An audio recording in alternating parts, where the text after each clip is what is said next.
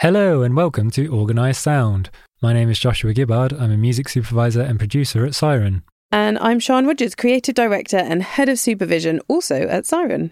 In this podcast, we get a behind the scenes insight into the composers behind the music you hear on your favourite commercials and films. In this, our very first episode, we speak to Matthew Tamsedge, who has been in the industry for around 15 years, starting his career as lead guitarist and songwriter in the band Delphic. We worked alongside Matt to create the music in the official film Stronger Together for the Beijing 2022 Winter Olympics, highlighting the power of solidarity. We begin our conversation by taking a listen to Matt's excellent soundtrack and asking his thoughts on how it all came together.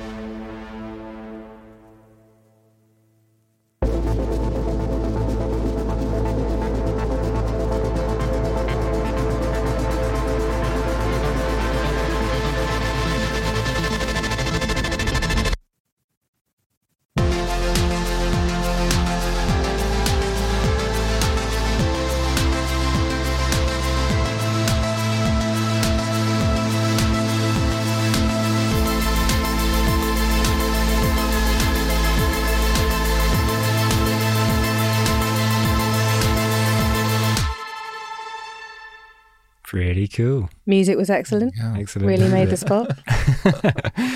um, so, what was your, like your first impression of the film? Well, I think with this one, uh, what was maybe a bit different about it was that it's quite a long spot. And I think when it got sent over initially, I think we had to get an idea back, if not that day, then the next morning. Yeah, it was like I think maybe 24 hours or just under that. Yeah. So with with that in mind, I didn't kind of you know sometimes when you get a picture, you kind of watch it and you get to know it a bit and you can think about it a little bit. But with this, it was just like bang, let's watch it once and then just start playing music on top of it. um, so it's a bit a bit different, but what was, I think maybe it's quite nice in that way because you kind of didn't have time to think overthink it. Mm. You know, it's just kind of. Um, I think what's maybe misleading about it when you first watch it without music is the claps being so rhythmic, and you kind of think, well, we're going to have to incorporate that. We're going to have to do something with that. But then actually, it's almost going to be impossible to do that, and you kind of just have to ignore that and let that be. Like the claps are almost like a narration on it, I guess. Yeah. I think also that was quite interesting about this brief is that it did go through quite a few transitions. And to start with, they were like, maybe we don't want music on it. Maybe it will just be claps. Mm-hmm. But then I don't think you got the emotional connection that they wanted with obviously just rhythmic clapping. So then, but it was interesting to see how that was first incorporated and then kind of it was there and it's definitely an added element, but it doesn't, it's not necessarily tied into the track. Mm. Yeah, I think when we kind of first spoke about the music, it was kind of like using the claps as like a structural guide. Like basically, we're growing with it, and then we're kind of dying with it, coming back in. Um, but obviously, there's like a lot happening. There's the the clapping SFX, the like commentary, and all of the action, and then there's a VO as well. And they wanted it to sound massive. So, what was kind of like your approach with doing that and leaving space for all of those different elements, but still basically trying to make the track feel as big as possible? So starting at the beginning, it was just about getting great sounds that weren't. That I, di- I didn't want to like layer loads and loads and loads of things and like oh, like make it too dense like that, but try and find like two or three really big sounds and just try and get everything working to move to one place. I mean, the first thing I did was go to I've I've got this um, white box called a lyra, and it's it's it's this crazy crazy Russian uh, synth where there's no keys on it, and you have to tune. It's got eight oscillators, and you have to tune them individually. But you can do really smooth pitch rises and stuff like that on it, and it's just completely random and unpredictable in a really really exciting way, and it's almost unrepeatable. Like what you get out of it, it's just like one one off, and and then it's done. So with that, I went for two passes of just like this long rising thing and just tried to make that big. And then I think I laid that up with another synth. And then there's just like some light arpeggiator thing going on in the background. And I think that's basically it. I thought it was funny when I first called you about this brief and I was like, they want this like visceral kind of almost like unstable energy you very calmly were just like, I've just, I've got the thing. I've got. I was like, like, this is my moment. Yeah, it's like I've been dying to use it on yeah. something. It's come into its own. So yeah. yeah, the thing with the Lyra, is it the Lyra Eight? Is it? Yes. Yeah. Yes. Um, they so this is from the uh, Soma Laboratory website. Uh, they describe it as a organismic, organismic analog synthesizer, which uses some principles uh, that lie in the base of living organisms. And I think when you told me about it, you were like, basically, it's using your actual body, like the Yeah. current in your body to manipulate the sound. Yeah, so it doesn't, as I say, it doesn't have keys like a, a traditional keyboard might. It has these like metal sensors on it, two for each oscillator. So there's 16 of these things and they're in pairs. And you just, you, you're basically connecting the circuit. When you, when you touch the two things together, that's when it triggers the sound and, and it's your electroconducivity or something. I don't even know if that's a word. That's But the technical term. Yeah, I read Um, that. But so if you're if you're really warm and you know if your fingers are sweaty or if it's really cold, it'll sound different. Mm. Um, and it's only a subtle thing, but it's just really cool It's just so it's such an unstable instrument and such a an organic kind of sound that um, yeah, I, I've just been I, I had just been waiting to to like use it like to really just like come on here we go now's your time to shine. Yeah. Um, and yeah, this was it, and it, it it just really really really did did the things you can kind of pitch. You you tune each individual thing, each individual oscillator, and but then you also have like these two master pitch knobs, which I could bring those down, and so the risers just like all of these oscillators just bouncing around, and then all kind of coming up at the same time, and then I just tried to replicate that, and then panned it left and right. So there's just a natural difference in it, which makes it really interesting. I think, even though there's like not loads of stuff in there, Mm. that's kind of keeping your ear guessing. It's really interesting that you connected with the brief so quickly and that you kind of already had from the first conversation, you were like, I know immediately what I'm going to use. With your process generally, do you like going with your first instinct? Or, as you say, do you tend to overthink? It's always nice when you get a brief and you're just like, I know what to do with this. Like that's always really reassuring. But then actually, too much of that I think can be really negative. Like we did a job recently where I, you know, I saw it and it was like, oh my gosh, like this is going to be amazing. It's going to be so good. Like I just know what to do with it. And I sat down and I was like, uh, and it was just, it was really difficult. And it was like, I just, I knew what it was, but actually getting it down was really, really hard. And I don't, I, you know, I don't know why it works like that sometimes, but Yeah, with weird. this one, yeah, it just kind of came out and was, was fine. And then that one really was a struggle to, to get to the right place. So yeah, I don't know. I think maybe not having time to, to double guess was good in this one, but I'm glad we had a bit more time on the recent one because it was rubbish. the first thing I did was awful. Uh, so, But maybe that was we did have quite a lot of time on that. We had like almost two weeks on that one or something because it was kind of going over Christmas, and so maybe in your subconscious you were just like, I got loads of time to work this out. maybe it's too much. We just need a, a, a So- perfect window. I just give you loads of false deadlines going. Right, we need this. Less few time hours. in advertising, said no one ever. Yeah. but yeah, let's have a quick listen to um, the Lyra on its own because I wanted to ask you about this because it's doing so much. Pretty much that first half is almost all um, that synthesizer.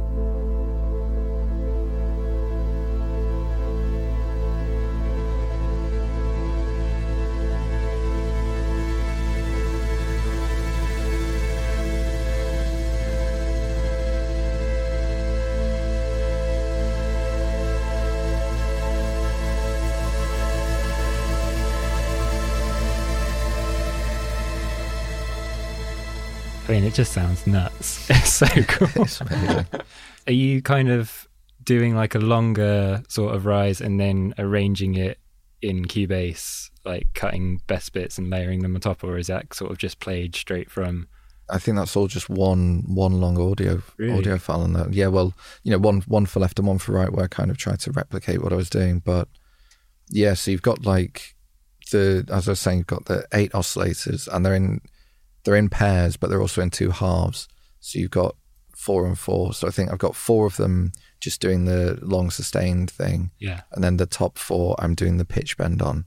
right. So that's where you get that constant, but you also get that thing working against it.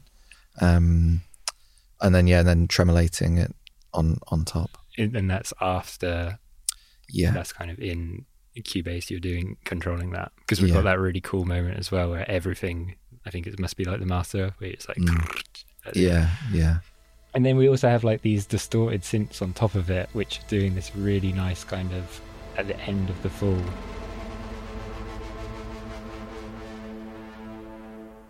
Sitting on top of that, it sounds almost like a guitar in some bits of it. yeah, yeah. Well, um, it's not. I fooled you. Uh, it's Got uh, it's it's an, it's another synth, uh, a Prophet Six, I think it is, and that's got its own distortion on it. It's got this amazing like analog distortion on it. I don't know. I mean, with this again, because it, we we had no time, Mm. it was just like right, initi- initi- initiate patch, and then just mess about until you just got this like unholy mess, um, with like distortion up on full and LFOs just pinging around. And um, I actually tried to recreate that sound this morning because I was like, how did how did? And I kind of got it, but I couldn't get like the end of it where the the octave comes up, and so I've I've really no idea. Like it was just a blur, like in that moment of just like ah, get something down, Just meant to be. and it just happened. Yeah, so it's, I was very lucky with that. I wish I could just be like, yeah, I could I know exactly what I'm doing all the time. but no, I think sometimes you just mess about and hopefully hope you hope you're recording. But I quite like that kind of some things are chance. It feels that way with a lot of like testing out textures and testing out like instrumentation ideas and things like that. And it's like you kind of test things out and then against the visuals, like sometimes something that you're so sure will work when actually you see it against the picture mm. and you see it against visuals, actually, I, you know, it might not necessarily work. But then just you, just through chance. I don't know. Mm. Just- We were just talking about it the other day, Josh and I. Like that there's like so many articles out at the minute, and people are like, "Oh, I just happened to do this," and then left something in. And I actually just went into a session where one of the engineers had just tried something, and then the director really liked it, but they were like, "I actually had just forgotten to mute it." But actually, it works really well, and it's like a really nice idea. But that, yeah, some so much of this does come out of just testing and trying, mm. trying Yeah. different options. I do that all the time. I, I always make sure that when I'm messing about and just getting stuff down, I don't ever delete it. I'll just mute it and then leave it up there. And then later on, when you know the piece is maybe a bit more formed, just try just try muting stuff and just see if anything clicks. And sometimes it, it really does. Yeah, no, it's really cool. Um, and I guess as well, what I wanted to ask you about with this one was the structure that changed a lot, and we were having to extend sections. And I guess if you've got all these kind of synths that are sort of one time only go, goes at it, um, what was your experience with that on this job? Because we were kind of, I think the first when we were chatting about it last night, the first half pretty much stayed the same throughout. And you were kind of saying that that was more free-form than when we kind of get into a tempo locked beat driven part. How was that for you? So in the, in the track, there's essentially three sections, isn't there? There's like the initial rise, and then there's the the middle rise or the moment of turmoil, and then like the the release at the end. Yeah. Um, and I think, yeah, I got the call saying that the ending and the middle rise, they wanted them to be switched around. yeah I think that was the first thing, which, with them not being exactly the same length or anything, was was kind of uh, you know an interesting uh, situation to be in. Interesting. um, and yeah, and you kind of think, what, like, I, you know, and sometimes to you it doesn't make sense. You kind of, you kind of get these calls, and you're like, but why? Like, it, it won't. And I mm. tried it, and I was like, oh, okay, I, you know, I, I see what they're getting at here. Like, this could be kind of cool. So we had to, yeah, swap around the middle and the end sections. But then that left the end section being just noise. And basically, the middle section was always just like this, these random churning synths and noises. So I think I ended up just opening quite a lot of omnispheres and playing around with those and, and just decapitating them and Saturn and just compressing everything and just really smashing it to get something interesting and different out of it for this middle section. And then yeah, we had that end section which I can't remember how long that was how long that remained as noise. Yeah, initially um, the kind of driven bit was just going to be over the title cards at the end, so we were kind of getting Right, yeah, yeah. maybe two bars of it. Um, but that whole kind of ten seconds before it was just noise, and then I think it kind of stayed the same, um, but the proportions changed. So we were kind of you still had the general same general structure throughout it, but it was like instead of the uh, final rise being about 20 seconds long it was seven seconds and then we were extending that very small two bars at the end into maybe like 15 seconds of it. But do you find yourself like getting attached to a specific version? Like obviously we don't have often have a lot of time to kind of live with the changes and sometimes you're submitting it and we've got it into a place where we're like we're really happy with it and then we're kind of changing it very quickly. And sometimes when I watch it after having watched your earlier demos, I'm a bit like my brain's kind of expecting it to go into that section, and then it doesn't, and I'm like, Yeah. oh. But then a few days later, I'm like, oh, actually, yeah, I can really see that it's it's working really nicely now.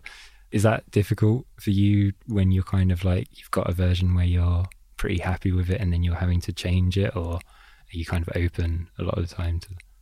I think you you have to be open to change. Uh, You know, doing this, you kind of like you can't get attached to anything.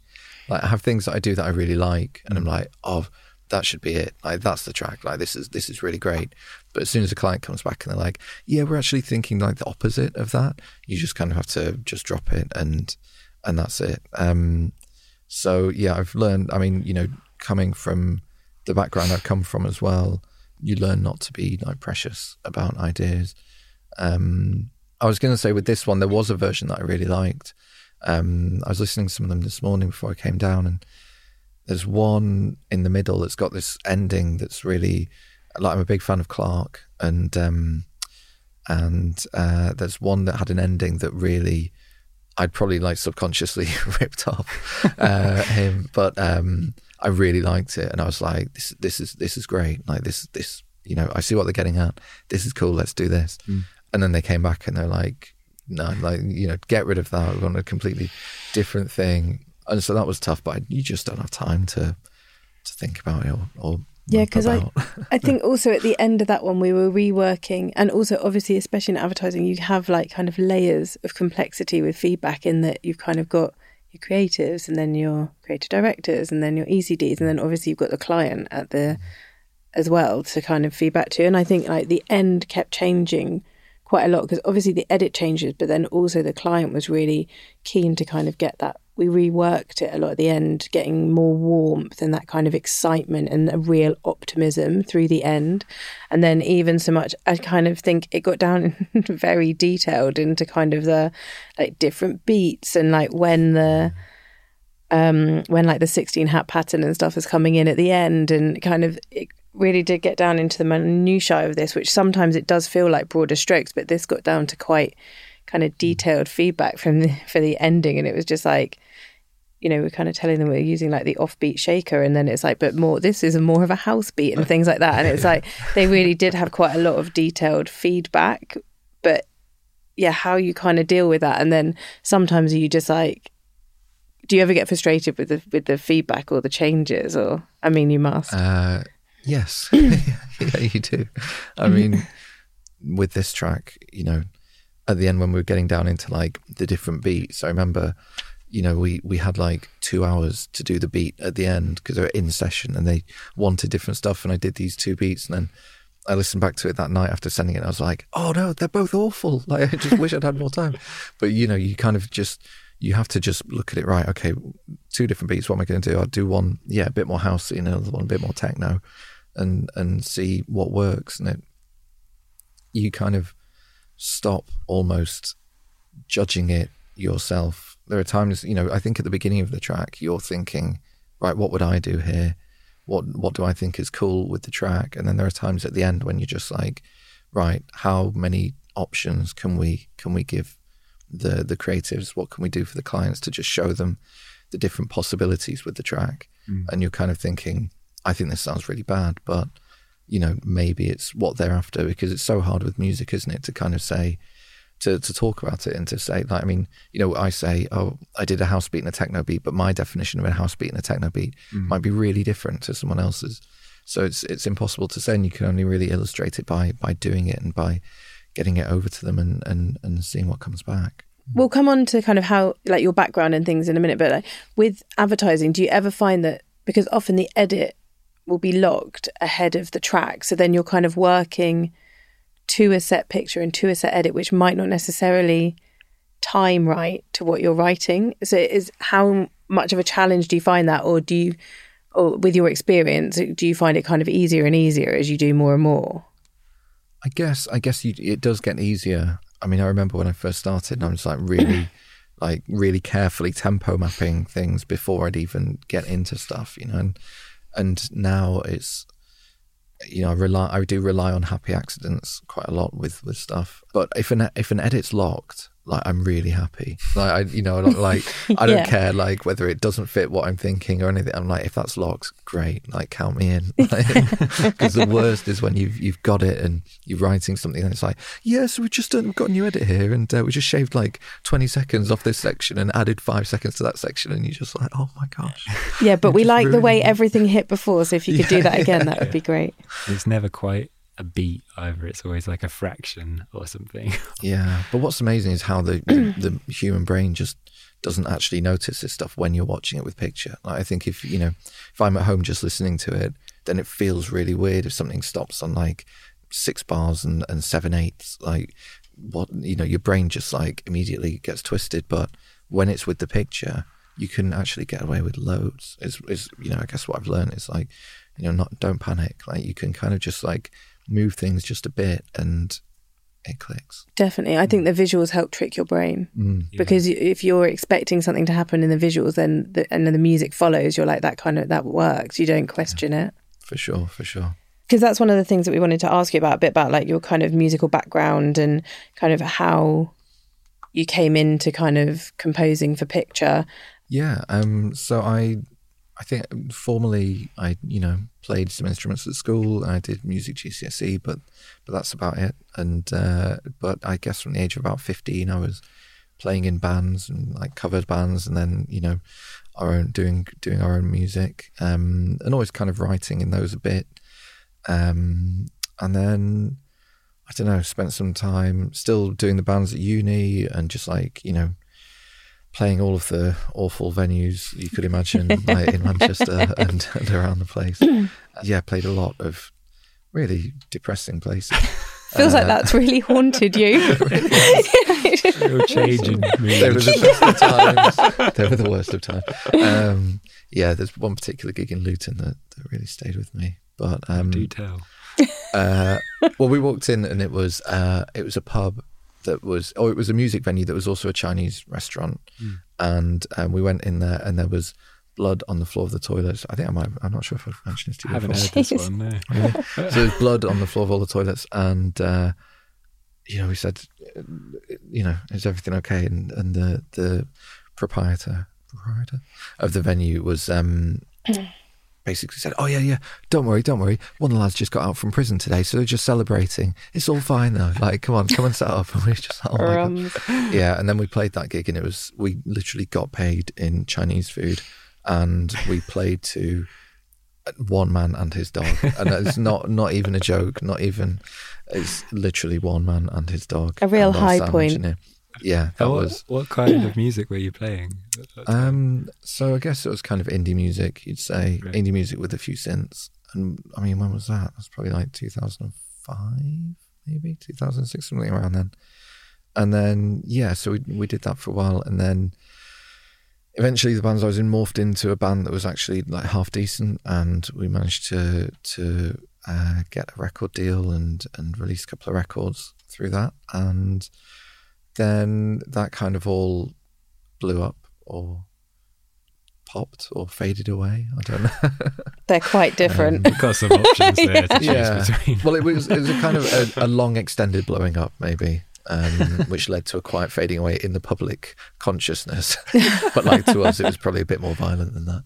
Um, just after that, I moved down to London with my uh, now wife, and um, she worked in advertising. So I'd actually always always been into uh, music and adverts. When I, I, I studied psychology at uni, and my final dissertation was on the effect of music in, in advertising, and I kind of wrote this big uh, thing on that. Um, so I think I kind of always been into it.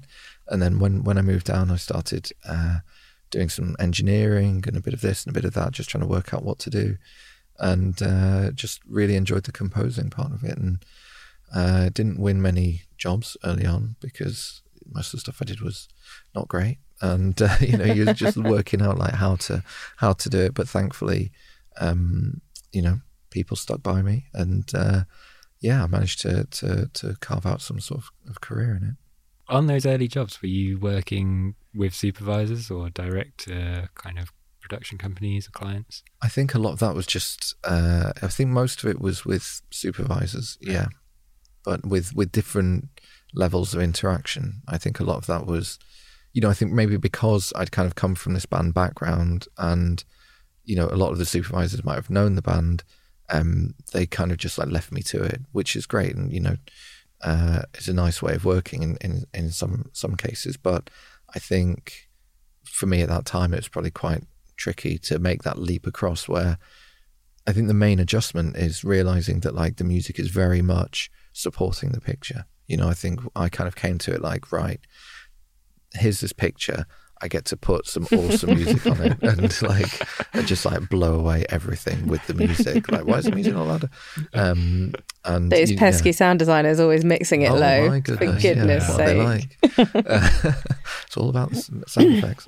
Um, but yeah, so yeah, realizing that you're supporting it and not to kind of like cram in musical information to like every bar and not to overdo it. Really, I think took me a while to kind of to to learn. How did you get your start? Because obviously, like, yes, you're aware of advertising, but like, did you come down and talk to people, or did you? How how did you kind of find your way into into advertising specifically, and also other forms? That's a really good question. Um, I'm trying to remember. I, I well, I started running um, at a few different places. I actually came, did some time at factory. I was running a factory, Big up the factory, Uh, massive. Factory. and uh, yeah, I just walked up past the kitchen. I was like, oh, it's all coming back. To me. Can I get you a tea? just naturally offering everyone. It's like running into all the studios. Um, so yeah, I did that there, and I also worked at a place in Soho Square, and uh, and yeah, I think through that I met a few people, and I'm trying to remember how I met. I met a girl called Steph Perrin who works at the time at Felt Music, and she actually invited me to. Um, there was a Sync Drinks thing. I don't know if you guys partake in this still. We or do if- frequent yeah. sing Right. drinks. so I went down to a Sync Drinks at like really early days and just met a few people there. And Steph was really helpful, and she kind of told me a few people to get in, in touch with, and you know, let me say, oh, I know Steph, like you know.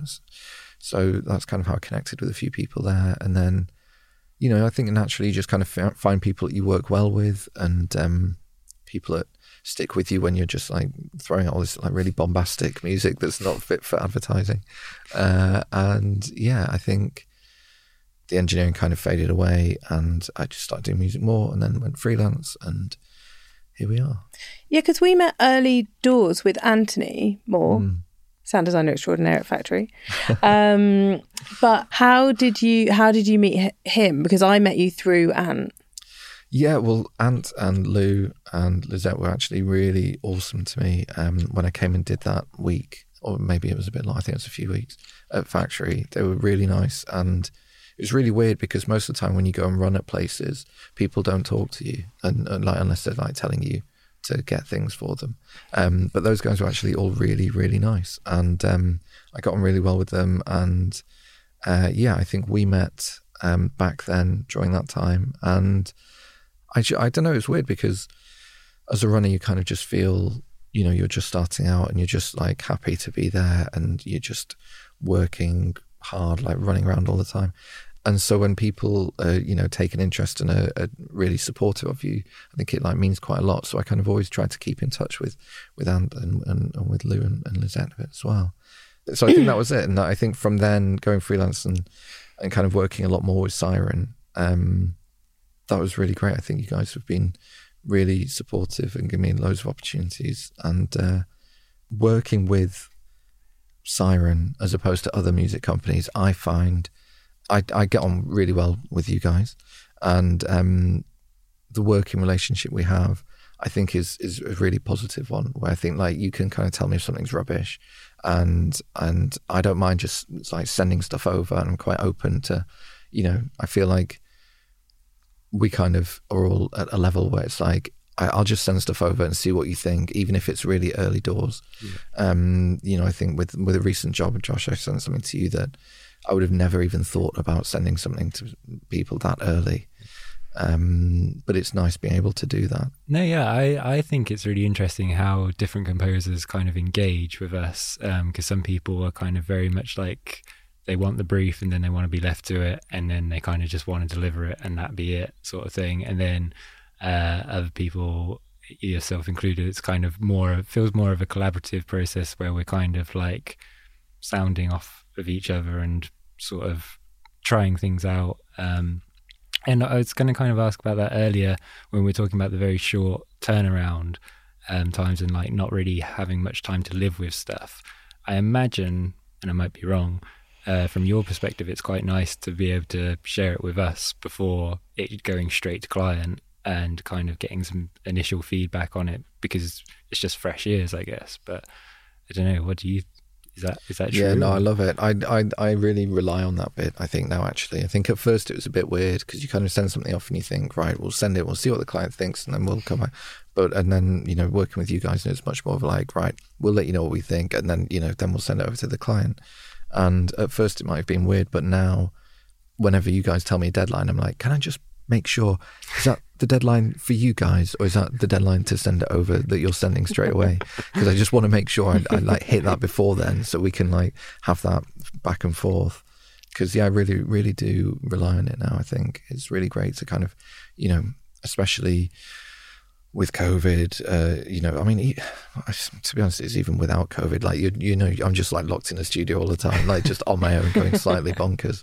Um, so having that like outside influence is really, really great to kind of, you know, you you you look at it from a different perspective, mm. and, and I think that's really important. I think both of us really enjoy that kind of collaboration as well, and also kind of we completely appreciate when something's a sketch and we're not kind of feeding back. We're not being like, oh, it's not, you know, the yeah. mixing isn't this or that. But I think, you know, obviously we know that's not what we're feeding back. It's kind of it is a sketch. It is just a skeleton of an idea, and and then we can kind of work it up together. I th- always think that's quite a nice way to work. Because mm. it's weird with with a lot of clients, you kind of think when they're talking about music, um, that they they know about music and they can hear when something's a demo or they can hear when something's more fully finished and polished. Um, but actually, a lot of the time, they can't, and there's there's nothing wrong with that. It's it's just like I think it's probably just a bias from someone that's been like in music for ages. You can quickly tell when something's a sketch or when something's more f- fleshed out and a real thing. Mm. Um, but working, you know, you guys have obviously been in the same situation, and it's like a vital link between a composer and a client, you know, because you're able to hear it from a client's perspective. Whereas I might not and just be like, "What? You can't tell? You can't can't tell the compression's off on that."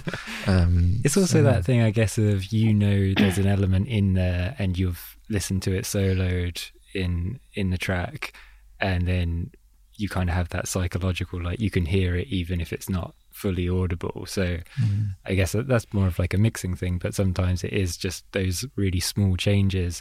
Even with clients, they're kind of like if you they're not aware that something's in there until you bring it up a couple of dB and then it's like, oh yeah, like that's it kind of thing. But that was interesting as well what you were saying about the drum beats on um the IOC and kind of really getting into the specifics of what kind of beat we were using, what kind of hi hat sound, and all of that. Because as well, I find sometimes um, having a few different options, even if we're like really don't like this option, like I really would prefer just to send this option, it helps the client often be like, oh yeah, I see why this works better now. Um, having that comparison point. Um, or sometimes it goes the other way and they're like, oh yeah, let's, let's, let's go with this one. the joke option. yeah.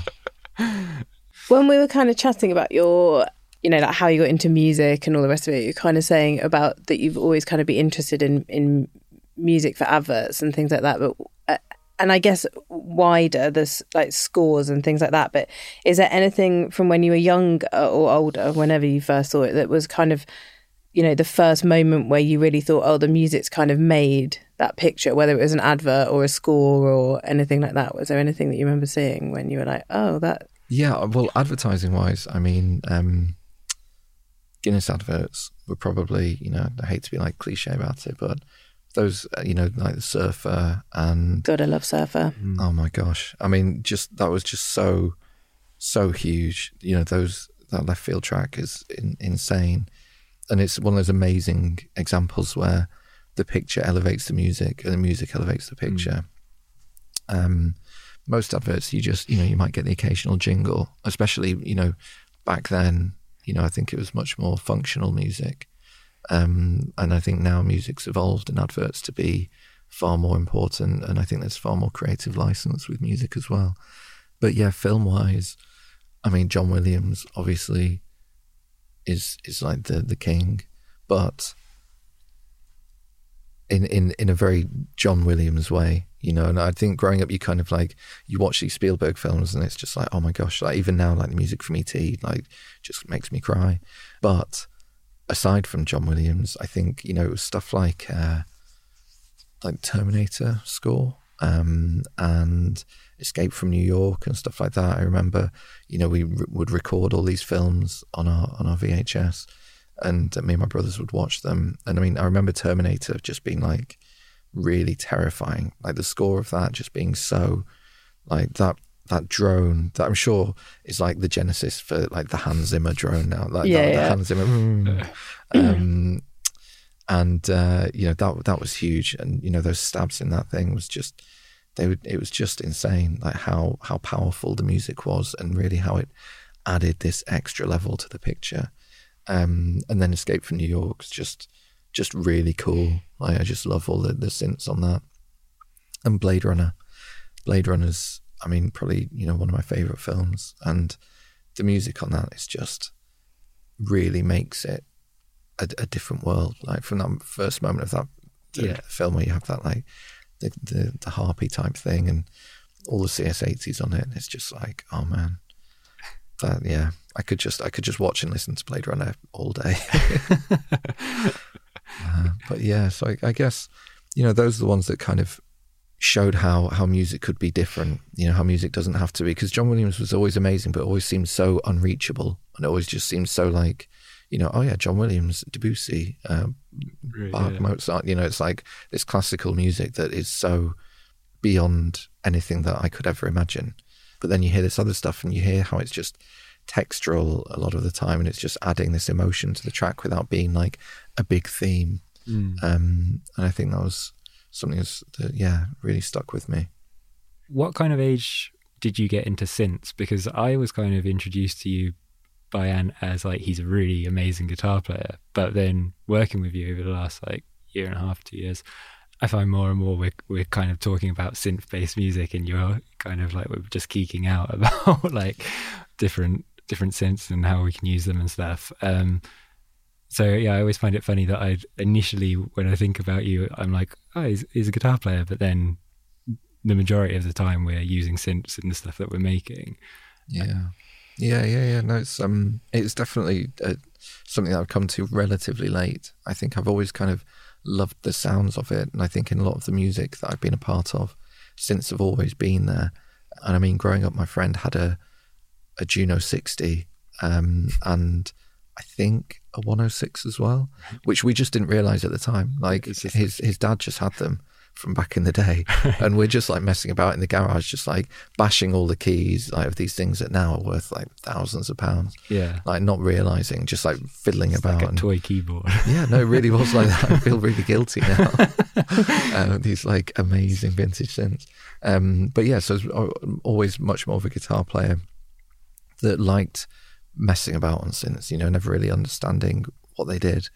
Um, and I think it's probably since since leaving the band and since kind of getting into you know more composition where you're doing everything Mm. yourself, you kind of have to learn a bit more about them, and then just working out the different synths and how they produce different sounds and different emotions and textures and all of that. Now I just, yeah, much more of a a synth nerd. Like I, you know, I still look look at an old like Fender Jag or something, and and and I, I still I feel really happy looking at that stuff. yeah. But um, I think the possibilities on synths are just so huge. Mm. Like the way you can route things and the way you can add these effects onto it. And with guitars, I was always into like the effects on the guitar. I never really thought I was a, a very good guitarist. I would just have like this huge bank of effects pedals that really mangled the sound and made it into something else. So, um, so you're kind of doing synthesis in a strange Maybe. way. yeah, maybe. Yeah, I think I think it definitely helped with like a, a grounding in it. But yeah, now I, I, I nothing I like more than just you know being given a brief and it's like right, so we just kind of want these synth textures. I'm like, great, I'll, I'll see you in a few days. but you, you obviously you're so like what you compose is, can be so diverse. Like we've done briefs where it's like very synth heavy or very guitar led or even classical. Like your programming is so good across all of them. But is there like, um, do you find yourself writing more in one style, one guitar, uh, than you would maybe? Like, is there is there a genre that you'd gravitate towards guitar more than going straight for a synth sound, or are you kind of interchanging between them constantly? Yeah, I mean, I guess my initial thing now is much more start on the synth, um, just because it's there in front of me. I have my guitar set up, but I have to turn on the amp. Right. I have to get all of that. I kind of have to pick up the guitar. Like, so it just like takes a bit too much time. Um, so I'll kind of start on that. But you kind of you just know with an idea like, oh, that'll that bit would be great on guitar, or like I might do a lead line or some octaves or something on the guitar just to kind of beef it up. But I mean, I find a lot of the time with the briefs that we get, they're much more. This is a guitar type track, or this is a, th- a synth thing, and it's kind of obvious Mm. which one to go for. Yeah. And that's kind of your starting point for the. Yeah, I guess. I mean, it's tricky. Like you know, each track's different with with starting point. I mean, you know, we did a couple of things recently where it's all all drums. You know, and you kind of just like get that beat and then make that beat sound interesting and cool. And you're kind of layering up some electronic drums and the acoustic drums. And then other times, you know, yeah, you're just starting with synth textures, or you know, there's a re- the recent job we did where it's like strings into a rival consoles track into like Clark and then into Radiohead. I think that's what's really cool about about doing what we do is it you know it's always different and it's always just like a chance to try out new things. Mm. Going to the drum thing you mentioned, that was quite interesting because we obviously worked pre visuals on that one. And then actually, mm. they did give us, you know, a guide breakdown of timings, but actually the timings didn't change that much. So then it all panned out. But how did you find that working ahead of picture, which hardly ever happens, especially in advertising? Yeah, really weird, really really tricky actually. Like it's always nice to have a picture, but in a way, not having the picture, there was less um less pressure in a way because it was very much just like early sketches and. It worked out really nicely because actually maybe then you're able to lead the picture a bit, and they might even edit it to, to fit if you're, you know, if the if they like the music. I don't think they did that with this. I think we just were lucky. No, with- I think they the edited track to the then- track. Oh right, oh that's nice. Um, well then, yeah, that just makes it makes it way easier. But they had given, yeah, they'd given us the rough timings, but Mm. then obviously those timings did work out to how they wanted to tell the picture in the end. Like I'm sure, Sure, if Yeah. it hadn't worked out, we might have had to change the track.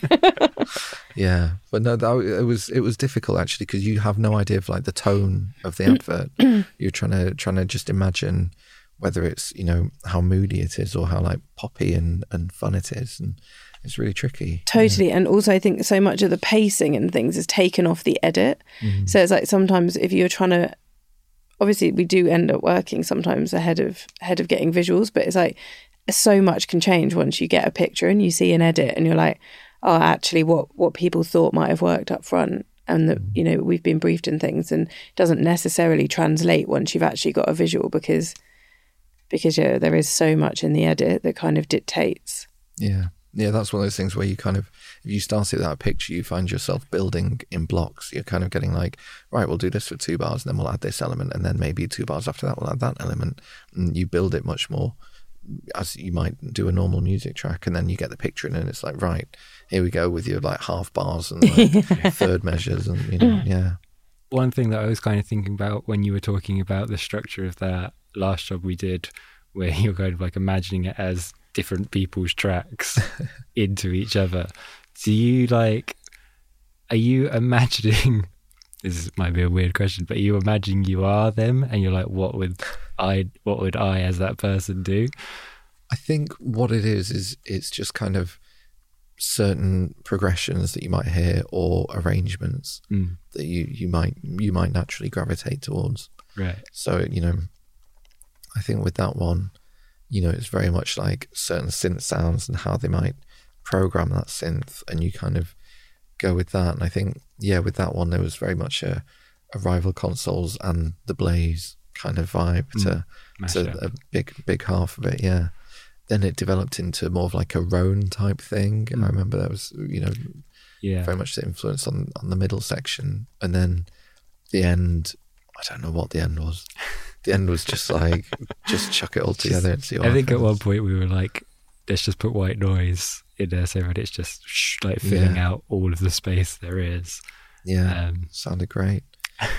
But no, I just wondered because I don't know. Have you ever done any writing? I know you write stuff for like a personal project of your own stuff, and obviously write for Delphic, it being in Delphic. But have you ever written for um, like an, another artist or kind of considered that? And Um, I think we, I think post just post Delphic, we did some writing for someone, but not on a, not on not in like a serious way. right, I mean, I don't know. I kind of feel like when you're writing for for adverts, and you know, you you are writing for the people. Then Mm. you know, I think that's what's nice. You know, I think doing your own stuff is fun, but I feel way more pressure doing like my own stuff than I do doing the music for the adverts, where it's like, you know, you have a set thing and you're trying to like hit the brief and hit the sync points and just kind of just Yeah. get that right. Whereas on your own, it's like.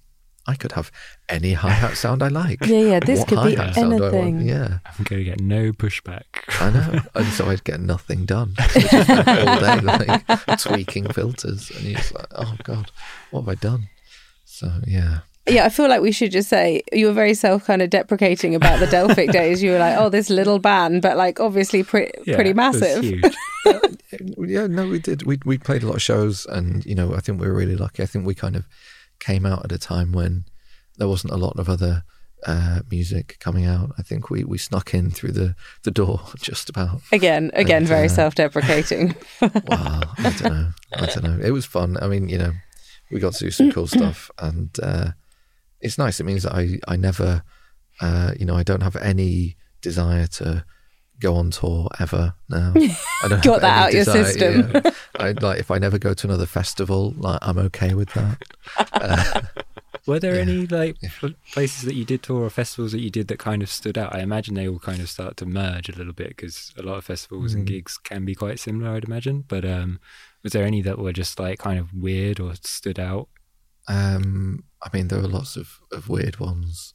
Uh, I mean, I remember doing like a, a European tour. We supported Bloc Party, and um, we were going around in this bus that this absolute madman from Nottingham, I think, had, had like converted this old school bus.